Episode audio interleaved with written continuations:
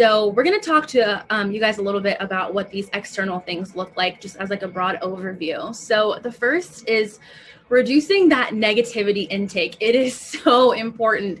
Aaron had talked about like getting rid of the the things in his world that were just kind of clouding him a little bit with like the people and the things. Like it, it's the same for me. I had to kind of walk away from all of it and spend that time alone and sit in it and figure out what that was going to be for myself aaron do you want to jump in a little bit too and talk about a little bit of that negativity that you experienced yeah, I mean, absolutely. Um, I can honestly say that over the last year, I've really realized that for me to be as productive as I wanted to, as I'd like to be, or be as happy as I'd like to be, I had to distance myself from any content, friends, family members, coworkers that just contributed to me negatively, and especially content. Content was a big one for me.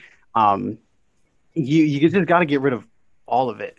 I don't care how cool the fight video that you saw last week was, or just you have to clear out all that clutter that's contributing to your negativity. Same with music. I mean, there's a lot of music out there that I literally just love to listen to, but I had to distance myself from it because it was contributing to my negative attitude.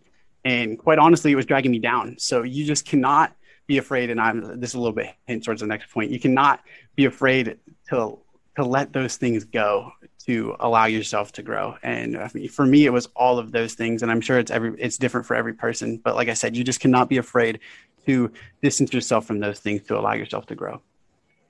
Yeah, Aaron, I agree. I mean, I feel like there were so many days where I would drive to school in the morning and I wouldn't even have music on. I would just drive in complete silence. And then I'd be like, why did I just do that? But I, I just, I guess I just needed to quiet out some of that noise.